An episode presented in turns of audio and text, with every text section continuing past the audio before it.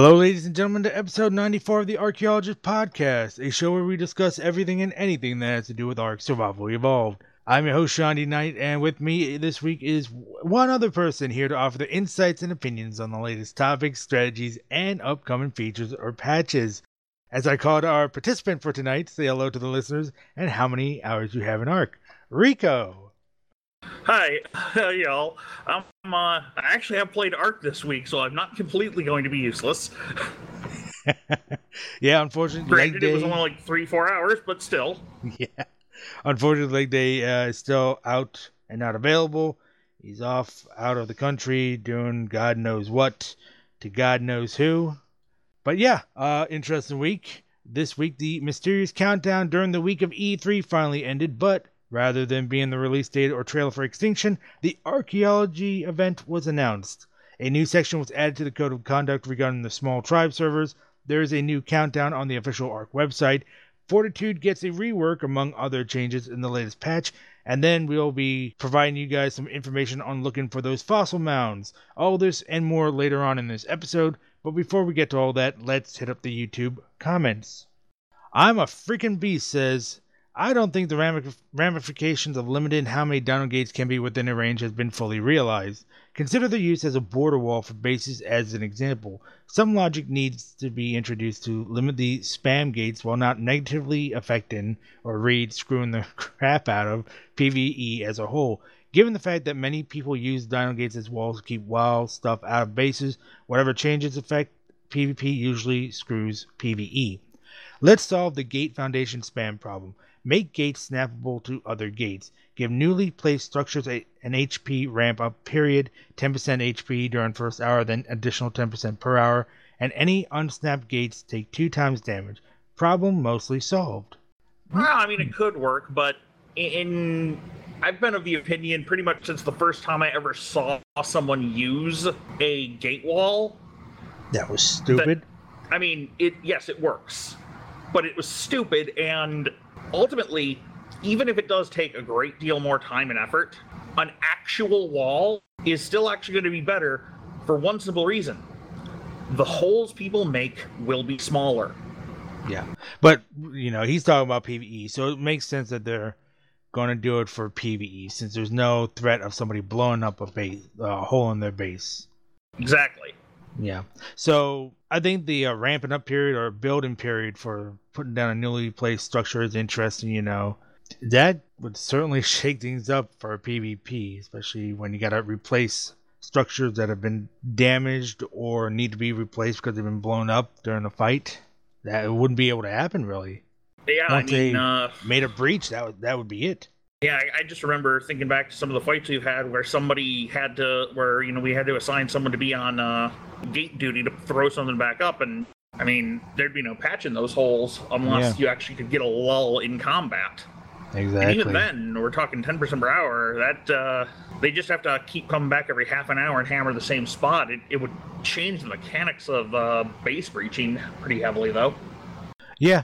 So smaller the, group would be able to do the same amount of damage by spacing their attack out. Yep. So the, the solution that needs to be considered and put into action isn't really to stop the usage of dino gates and behemoth gates as walls. It's to stop the, the spamming of using them to block the enemy from getting to your base in the first place. And usually that's like 50 dino gates within a 20 foot area, for example. That's insane. Oh yeah, I, have seen some uh, pictures of bases where it looked like they had four to five rings of gates just layered one on top of e- uh, each other, and I've seen that done for like your actual main gate door to your to your dino pen, and in those situations, it's like okay, I can see having multi doors. I, if anybody's ever worked at, uh, in a security uh, facility, sometimes you do that, but to do it for a whole fence of gates, that's just obviously not not how people build things. It might be how you're allowed to in game, but it it looks horrible. It's obviously not something that was intended, although they haven't fixed it and it's been a problem since pretty much day 1. Oh yeah.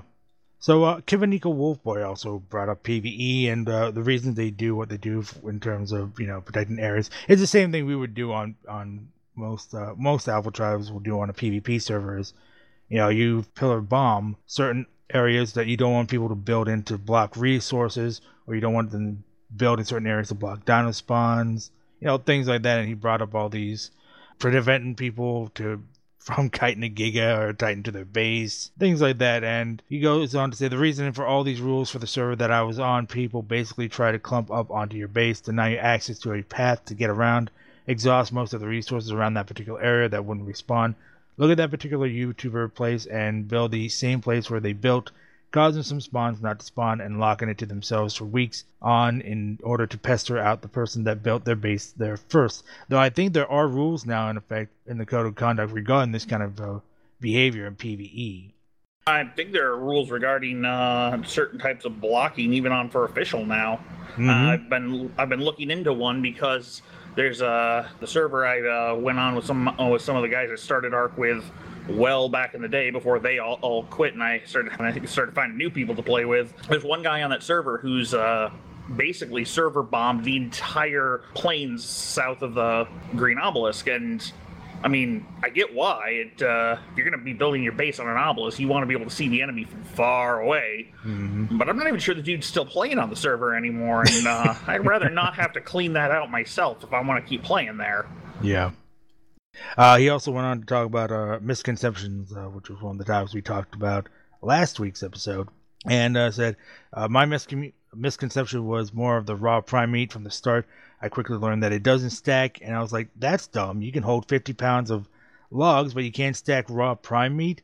But I will have to say this E3 was quite uh, quite telling with the new Fallout 76 being Ark 2.0 when it comes to player bases. Yeah, I hate that you can't stack raw prime meat. I hate that so much.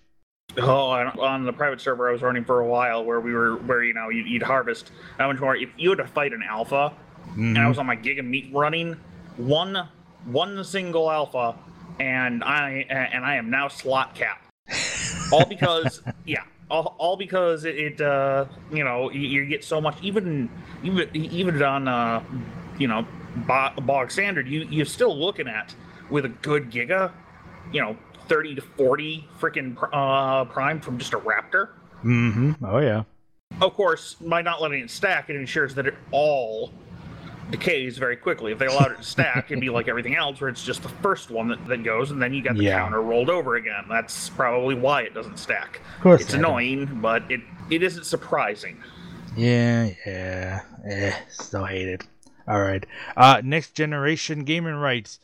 Interested on the egg thing. I wonder if opening a warning box upon trying to eat the eggs would help them. Fertilize only. Yes, it would have. It would have helped a lot of people if they had that put that in still because people still make that mistake sometimes. I, I forgot one of the things I should have mentioned last uh, uh, last week. After you've gone through a, a, a run of the Dragon Trench and you're disposing of the crap eggs, Mm-hmm. I've eaten some good eggs during that moment because you're just going through and using the ones yep. that, are, that you, you have no interest in. And I mean, it'd be annoying, but I wouldn't object to having to click it. Yes, I'm absolutely sure after each one, even for the low level ones, because when you've been searching for a, you know a 170 for the uh, for the last week and you actually eat it, I mean that's pretty much table flip time. yep. Uh, he also writes, uh, "What was the thing Walker tried to do to prevent gate spam that everyone got upset about? I've been inactive from the game and forums and Reddit for a while because of school, so it wasn't a thing to uh, prevent gate spamming by itself, but more foundation bombing, and that was um, an increased rate. I get. Well, they didn't really actually say what their solution would be." just that uh, decay timers would be a lot shorter for these. I guess is all we got out of Wildcard before they put the kibosh on it. And then he went on to write, Luckily, I knew before I played that Narcos KO'd you, so I never ate them. Also, correction 25 food per shroom, 4 fills of base fruit, 100 food bar. That is correct. It's been a while since I've eaten a shroom. Alright, so let's move on to threads, tweets, etc. Uh, here's a suggestion from Raven's Pet Cat who writes, Ghillie should make you invisible to Parasaur alarms. And he goes on to say, one of the most fun things in Ark is sneaking around and being stealthy around bases and people. Covertly entering a base through an unlocked door or lining grass stalking enemies is or lining grass stalking enemies is so rewarding. Unfortunately, the new Parasaur detection ability has severely diminished being able to play stealthily. While I can see the benefits, good gameplay requires every tactic to have a counter tactic. I suggest that ghillie armor should make you invisible to Parasaurs. It would fit the ghillie stealthy aesthetic, and while and ghillie is supposed to give you limited stealth against Dino AI, so why not extend it against tamed Parasaurs? Ghillie is a very neglected item, and allowing it to counter Parasaur sentries would give it a proper role in the meta. I am all for this. I would say like half the detection radius uh, for it, because like it uh, already halves the detection radius for turrets and uh-huh. a few other player control items. So just going with that, that like the monkeys, the light pets, and the parasaurs that all give some form of alarm against hostile, you know, nearbys Mm-hmm. Just half to uh, the radius. You've got to get up really close. The ghillie would still provide an advantage while not being, you know, perfect. I I love the parasaur. So um, our aberration base, which we've been uh, slowly abandoning because we, you know, merged with another tribe, so the base was being taken down. We were moving. We've been moving all our stuff, all our good dinos, all our gear and stuff out of these bases, and so one of our bases was being attacked. We had a parasaur in the base, and I love that thing so much because it was constantly beeping and showing me uh, with the red dots where the enemy was, and I was just it was a sniper's paradise for me. I was just destroying everybody's flag and then killing them left and right because of that parasaur. Just showing me where they were all the time. I loved it. Um, any what would be better if I was using a tech helmet, but since I didn't have to, I had the parasaur for that, so I didn't have to worry about having to repair or constantly repair my tech helmet. Ah. Man, See that that is it. actually that is actually pretty awesome, and it's also why I think you know a total invisibility would be a bit of overkill. But if the fact that the uh, the people in ghillie could have gotten twice as close, mm-hmm, yeah, that I would be perfectly fine with that. Now, uh, TDC Wolf says Please focus on adjusting Scorched Earth next patch, and he writes When you compare the two DLCs, Scorched Earth is a massive letdown. It is absolute, absolutely frustrating to live on with no extra game whatsoever. Wyverns used to be the reason people would go to li- and live on as Scorched Earth, but now you can do so from the comfort of Ragnarok. Now we have Aberration. On Aberration, you can pretty safely, pretty much safely farm slot caps of polymer, metal, and many other materials in there in mere minutes. The danger of the map wears off once you've understood the mechanics or found the right areas. Reaper Kings are one of the new PvP metas. Uh, gliders, climb picks, charge batteries, both of which are new and exciting gameplay enhancers or changes.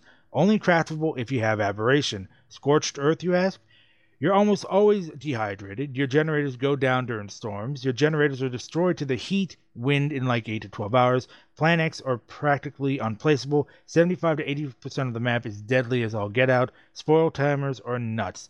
Most importantly, there is no real benefit to playing on Scorched Earth.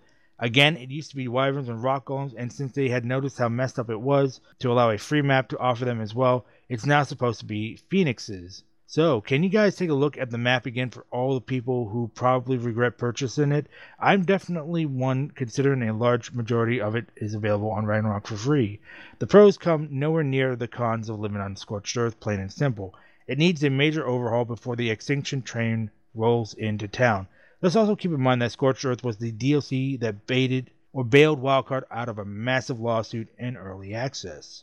I'm not so sure about that last sentence. There was uh, a lot going on in the background on there, and technically speaking, Scorched Earth was uh, slated for release on this particular day before the lawsuit was filed, and mm. it was released on that day, despite the lawsuit being filed. So I'm not 100% no, that, the lawsuit went through before Scorched Earth came out. Well, before Scorched Earth came out.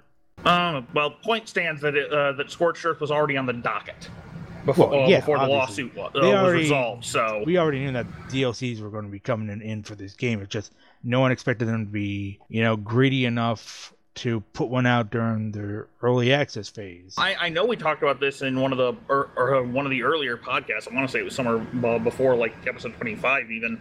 But mm-hmm. uh, we uh, one of my friends had sent me access uh, to a data dump that had uh, been the actual leak that included a release schedule, including one particular uh, file that we uh, that had a it was still operating under a, a pre-sale name, but it was how we knew that Scorched Earth had been slated for release on a particular day long before uh, any of us thought it should have been released. That's why we kind of dismissed it at first until Mhm. they actually announced, yes, we will be releasing a DLC while we're still in early access. Yeah. So, but uh, other than that, I largely agree with him. And he, he neglected to mention something that's even worse about Scorched Earth. All of the creatures that are on it, even the rock golems and wyverns, which it's a little easier to get your hands on uh, rock golems and wyverns on uh, Scorched Earth than it is on uh, Ragnarok. So there's, you could say that's a thing. But Ragnarok's keyed for much higher level, and Scorched Earth is actually keyed for lower level. The only real advantage Scorched has is actually no, I can't even say the deep desert drops because those are in uh, th- those are on Rag now, and there's a limited. Uh, and if you memorize the spawn locations on Rag, there's only four spawn locations that spawn the same number of times per day as the what was it, eight or nine spawn locations on uh, Scorched. I think so, yeah. So No, yeah, yeah. I mean, Scorched, really, realistically speaking, there's nothing uh, about Scorched that would incline someone to play there over Ragnarok, other than the fact that it might be easier to avoid uh, the Alpha Wars on Scorched since nobody's there. Oh no. Uh, good point. The, they, the, the alphas, a lot of alphas will use a Scorched server because it's abandoned as their backup, uh, as a backup base and storage facility. And Raiders love going to scorched earths. because it's hard to Scorched defend there. So, yeah, there's there's nothing, uh, no advantage I can see to being on Scorched, and a lot of downside. Yeah. I mean, unless you like the aesthetic of Scorched, that's about the only thing. Exactly. And, you know, we talked about this, I think, shortly after Aberration launched, and we talked and criticized Scorched Earth because there was really, really no reason to play for it. Except for Phoenixes, if you really wanted a Phoenix, you could only get them on Scorched Earth. And it always boggled my mind that they took the stuff that was exclusive to Scorched Earth and then put them on a public map like Ragnarok for everyone to get rather than forcing them to buy Scorched Earth and play on Scorched Earth to get this stuff. Oh yeah, and I mean, it, even when you're going to, even if you're not planning to stay there, you just want to unlock, say, the engrams or something. Mm-hmm. I, I can go to uh, uh, I'll just go to Ragnarok. And there's something that most people don't know, but I'd have to look up the exact location of it again. But there are several scorched earth uh, assets, uh, specifically uh, some of the materials you need for crafting. Mm-hmm. There's a particular place on Aberration where you can actually find several of them. Specifically, uh, I believe it's sulfur and uh, I can't remember what, what the other one that's there is. but- Salt? uh, salt, and there. I know you can if you could if you learn where this place is, you can you can make fire arrows. So yeah, oh, okay. so uh, Yeah, wait, you need sap, right? yeah, I think it's cactus uh, uh, sap. Okay. Now it's just this one particular place. I've only uh, I, I have actually seen it, so I know it's there. So Yeah. So uh, in the comment section for this particular Reddit thread, uh, Booze Horse said it also needs a bloody ascension mechanic and cutscene. It's a canon map. It has no tech presence like the Tech Cave or an Overseer fight or an ending cutscene showing you going from Scorched Earth to Aberration as is canon. For the love of God, I'm excited for Extinction as anyone, but please complete the story before it. Uh, to this, Wildcard Chris did reply saying, We're in the early stages of deciding what to do here. Thanks for the feedback. that is the the best non-answer ever. so Wildcard knows that they've kind of screwed up with the Scorched Earth because they didn't continue to work on it and have it made with canon because you do ascend in order from to go from Scorched Earth to Aberration in the lore. So let's move on. Minnie Zimmer writes, Ark has the most and best, most, and he puts best in grief in quotations, griefers of any game I've played and writes, I have never played a game with players so determined to put in so much effort to grief as much as in Ark. Personally, I don't mind as it is fun fighting them, but do others agree? You know, Apparently, he's not. He's pretty new to uh, multiplayer gaming in general. I would actually say that this game does have its. Uh, it, it is somewhat unique in the sheer level of bloody uh, minded Mhm, determination the yes. griefers have. I mean, think about uh, think about our good old friend Hitler. That is just the weirdest thing to say ever. Uh, citizen. I'm just gonna call him by, by, Let me- by let his. me- uh, let me, I'm uh, call him by his uh, Steam name. It'll it'll just be easier. Hold on. And by friend, that's in quotations, people. But actually, technically speaking, after he stopped uh, griefing and uh, he and I started talking, and I mean, it, the Hitler thing was just a persona he did while while uh, grieving. That was I know, I know. He, he was a jack. Him and his bro- uh, brother and his cousin, I think it was, uh, all did that. Um, the guy. By the way, out be- Rico and Hitler are friends, confirmed. Yes, well, as I said, I'm just going to start using his uh, Steam name because it's awkward but uh, Citizen was actually was actually pretty cool, and he he explained to me what the what the appeal of it was. It was literally small unit tactics. It was screwing with the enemy, watching them, uh, watching their brain explode. It was literally about tormenting people. Yep. and this is something that came up uh, you can see with a lot of the other griefers it's why some people criticize ark as a psychopath simulator it, it, it almost draws out the worst instinct to be nasty out of people Well, we see this with the a game like Eve Online as well, where the stakes are very high. uh, yeah but too. yeah, on eve you do not go out unless there's there uh, you do not hit someone unless there's money to be made right. because it is going to cost you way it, it's a big investment to go on a bit uh, to go on a hit the same thing with uh, uh whereas a game like rust it's all about just constantly hitting each other back and forth Right. But they don't they don't have as much in the way of what Investment. to lose in investment as Ark does. Yeah. so without there- there's this massive investment and it's so easy to take away from people that if you're the kind of person that enjoys poking at other people it's this is easy the game for you. and there's if it was slightly more costly or risky but the fact is a bunch of naked people can severely mess with with an alpha tribe on this game you don't even have to be particularly high level you get yourself a club you make sure you're fast and you make sure your character blends in with a night Yep. All right. Uh, let's move on. So we know, or we heard that uh, PPG got inside. They lost everything.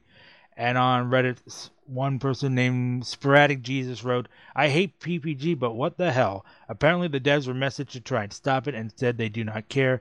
The leader of the tribe was found on the servers, knocked out and handcuffed.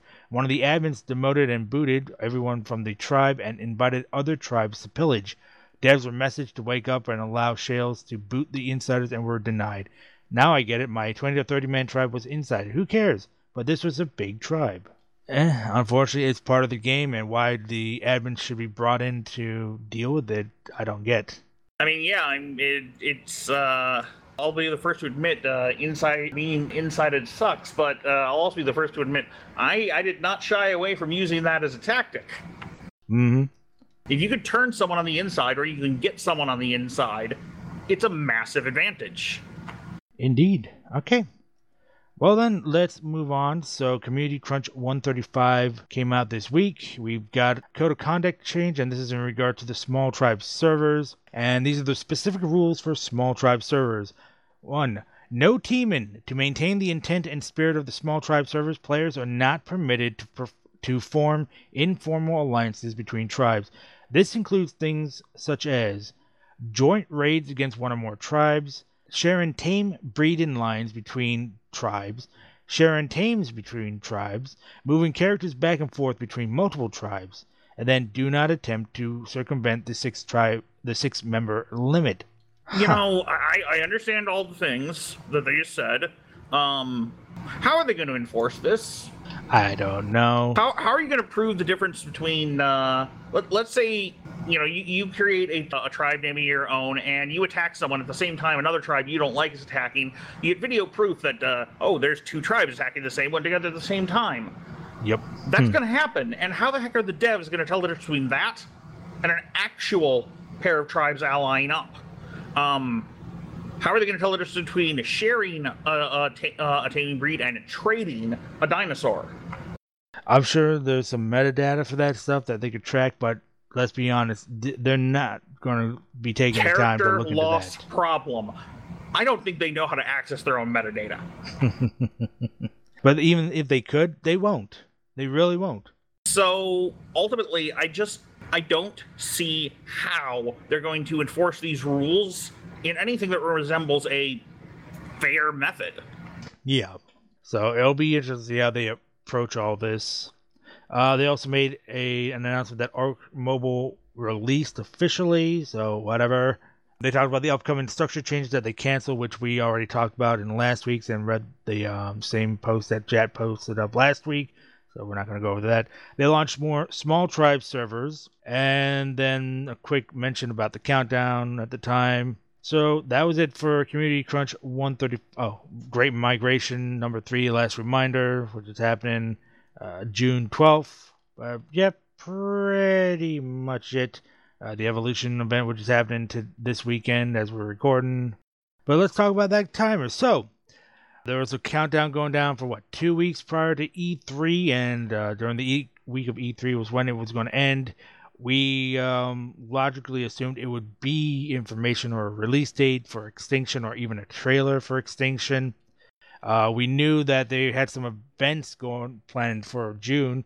We, I personally, didn't think it would be a countdown for an event, which it happened to be, and that was the archaeology event. And they wrote in their official announcement saying, A short while ago, we announced a special countdown timer that was featured on the front page of our forums, counting down to a reveal, and today is that day. We are very excited to announce we are launching a new in game event, Archaeology. The event will run beginning, the event will run beginning today on all platforms until July 15th. As you traverse along the ground on any of the maps, the island, the center, Ragnarok, Aberration, or Scorched Earth, you will come across fossil mounds which you're able to excavate. Inside the mounds, you'll find a few bones, and if you're lucky, you'll even find extra loot inside of one, signified by a special particle effect. After you collect enough bones, you'll be able to craft several skins with the use of a cooking pot.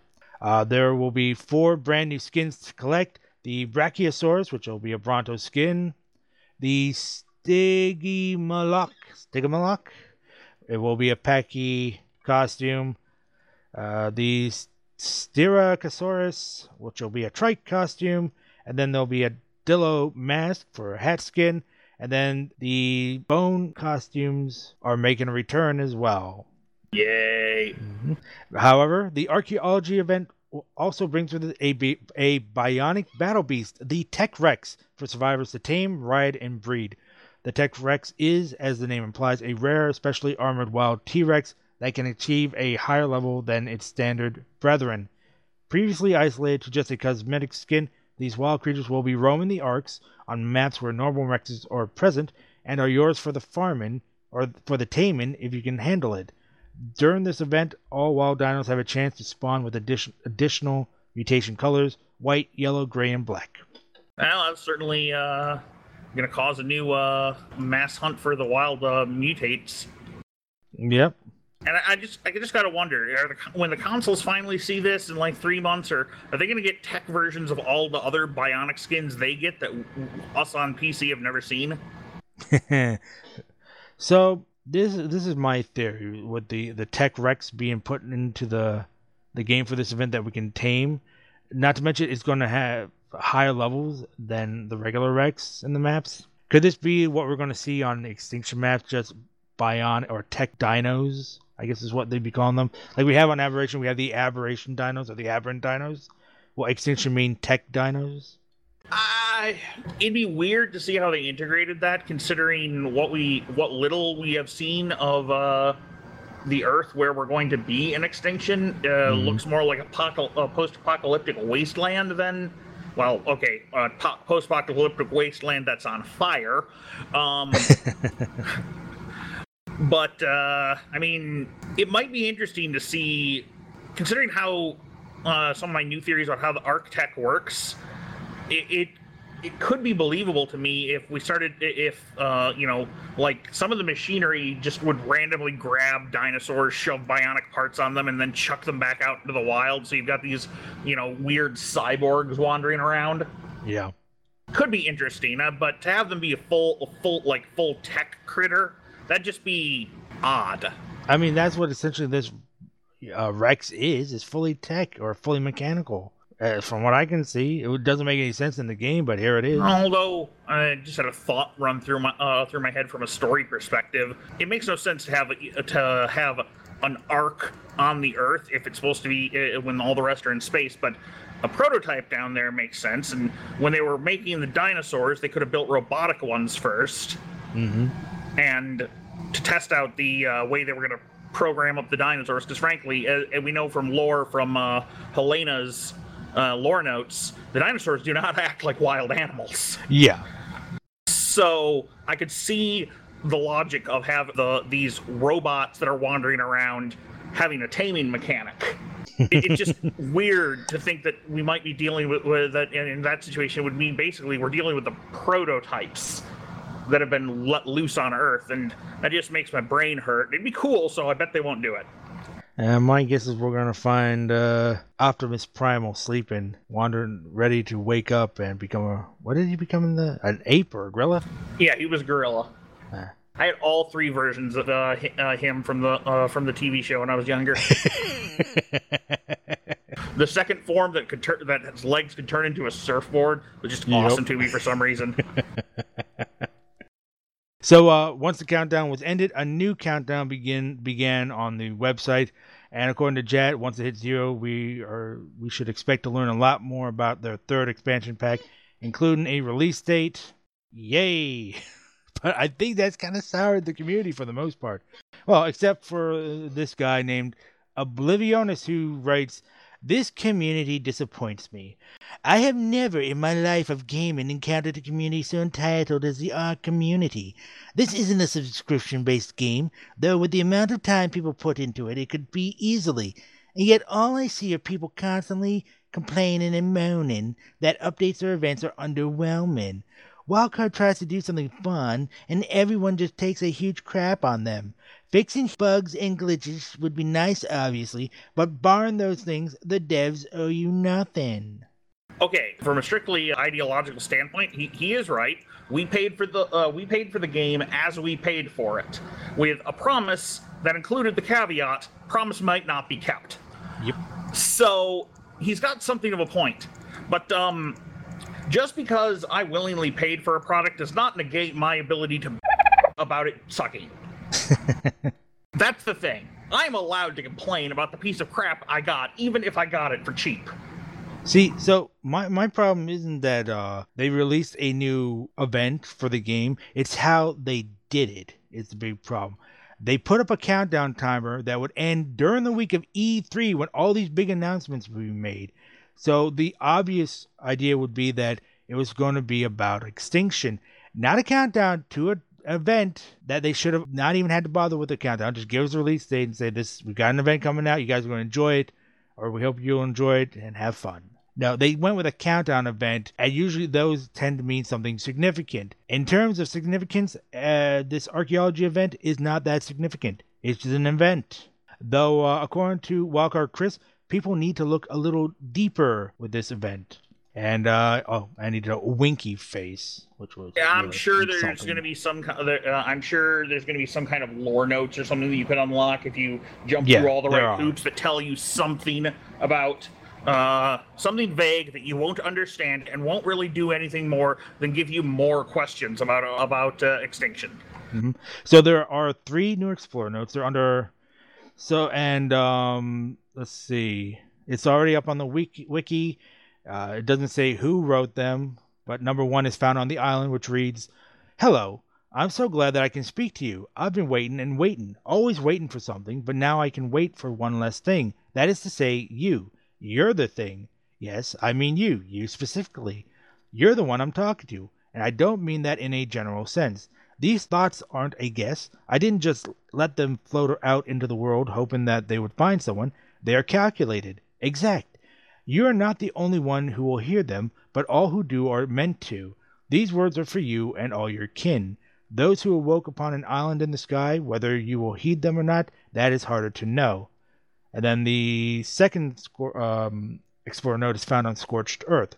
And this reads Everything is finite. If your vision is long enough, planets, species, even this universe we occupy, all of it has a limit, an end. You are approaching one right now. Don't think of it as sand falling to the bottom of an hourglass, but the hourglass fading away completely. It can't be flipped around or reconstructed. It's irreversible, permanent. If you want to stop it, you need to hurry. That's not to belittle you. You've been doing great, really. All of you. Most of you. The ones getting eaten alive right now could be better, objectively speaking. The rest, though, great. You've advanced so far, some through kindness, others cruelty, but both are aspects of humanity. Both are needed here on the brink in the shadow of extinction. More than that, you'll need each other. You'll need help. And then obviously the third explore note is found on aberration and reads Some of you have formed strong bonds with others. You're connected not through blood, but shared experience. Mutual struggle. Lean on those people. Carry each other forward. That is your strength as a race. It's what will save you. Even those of you who are alone are helped by others. Time and space are not hard limitations in such matters. They are more fluid concepts than you might imagine. More on that later. Or earlier. Sorry, it's hard to remember. To the point, those who came before or after, they are all helping you, even those in the same time but a different place. All of you are part of a shared equation, the answer of which will determine whether this is an end or a beginning, and I will help you too. My influence is methodical, indirect. Yet when you fall from the sky, I will be there, watching, waiting. You know, that's kind of thing that when you're really, really high sounds really, really profound. And then you sober up and go, that meant nothing. some of that stuff sounds like it connects directly to some of uh, some of the various theories I, uh, I've had. I mean, that whole thing about time. Well, we we already know that the uh, survivors are basically just clones of, of are, are, you know drawn out of these giant clone vats underneath the uh, the Arks, presumably uploaded with a memory set that uh, corresponds to some era of history, mm-hmm. Including what, from our perspective outside of the game, is the future. So, I mean, everything said there seems to conform to certain aspects of modern lore. Man, kind of goes back to uh, to one of my theories that even though certain things seem like they're going wrong, they're Yeah. not. Everything's still going according to plan. Because we know whoever built, uh, we know the people that built the Ark were the Homo Deus, and that they are extinct. yeah. And at current, they still uh, the the Ark regards Homo sapiens as being extinct. So, or the Homo Deus were going extinct. Point is, this this sounds really awesome, but ultimately, I I have had those kind of profound seeming rambles while high before. So, still, who knows? I'll have to wait and see. Although, The Whether falling this- from the sky thing, oh, it just reinforces my, my statement of, yeah, next one's on Earth. yep. so we'll wait and see. Although I don't know if this is what Wildcard Chris meant by dig deeper. This is all he meant, and it's like, eh, okay, intriguing, but eh. all right.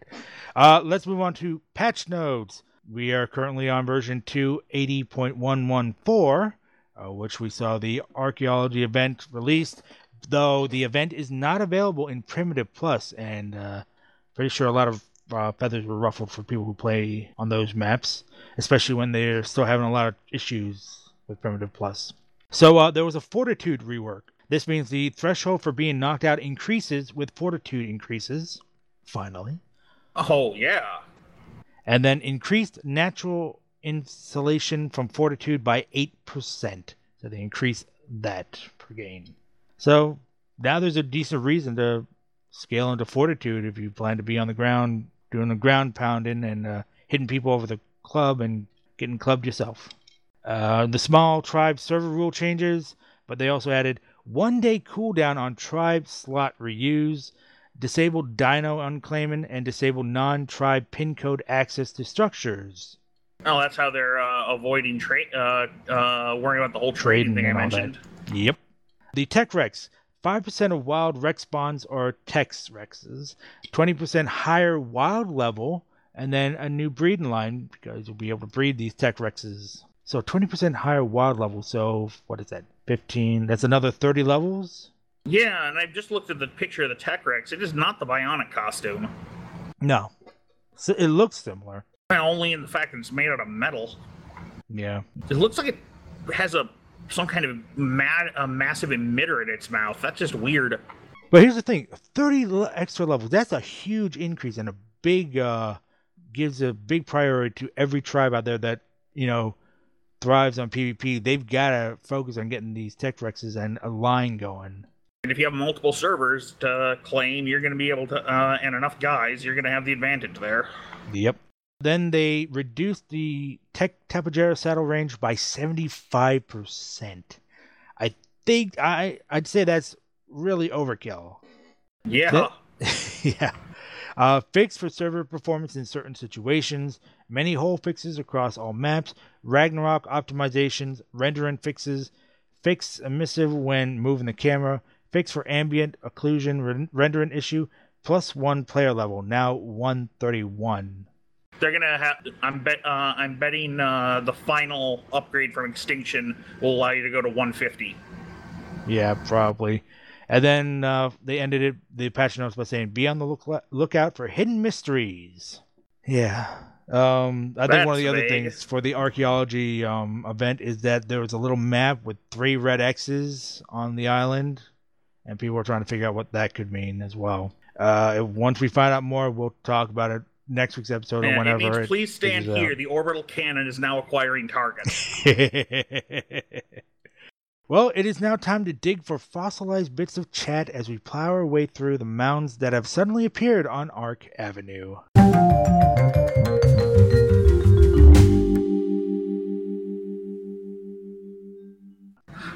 that one gave me a bit of a groan. Good. That one's a I'm little back bit. in form. so uh, this information comes courtesy of Red Dwarf underscore mods, who uh, posted this up on the Reddit forum saying fossil piles, how they work. And he writes, I've been playtesting the fossil piles, and here's what we know so far. They spawn every 50 to 70 seconds, roughly a minute each. They rise out of the ground near your feet. You can't fly over the map to look for them, you have to be on the ground. They will not spawn if they are within 10 to 11 foundations of your own fossil piles, as seen below.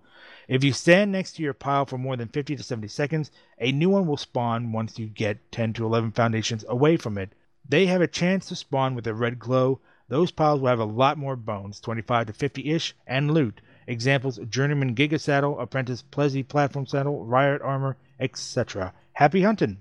Oh, that was Um, helpful. Yeah. So there's your tips for uh, the fossil piles, people. Collect them as much as you can. Uh, I'm pretty sure a lot of people will be doing so, especially since it seems like they they're like the uh, deep sea crate drops in what they uh, in the loot they give. Yeah. So definitely worth the time uh, to see what you'll get. But remember, you got to be on the ground. You can't be flying around looking for these mounds. They only spawn if your feet are on the ground. Wonder if that includes uh, fo- uh, dinosaurs on on the ground.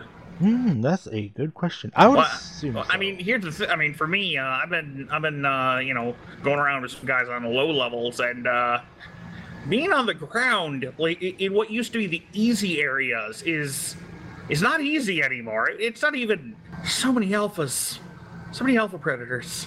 Yeah. took me half an hour to get back to my boat. I kept getting killed by the uh, by one of several alpha raptors. It's like, oh hey, it's back. Ow, no, that was a different one. yeah, and the mounds they'll spawn on any kind of ground type, not just sand.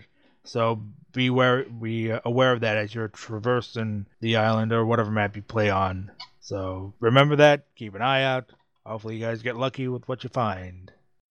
All right, so it is now time to close out episode 94 of the Archaeologist Podcast. Thank you to our participants this week, or thank you to our participant this week, and thank you for listening to us on YouTube. If you have enjoyed this week's episode, feel free to like and share this video and subscribe to the channel. You can also leave comments or questions for us in the comment section below. Goodbye and stay alive, survivors.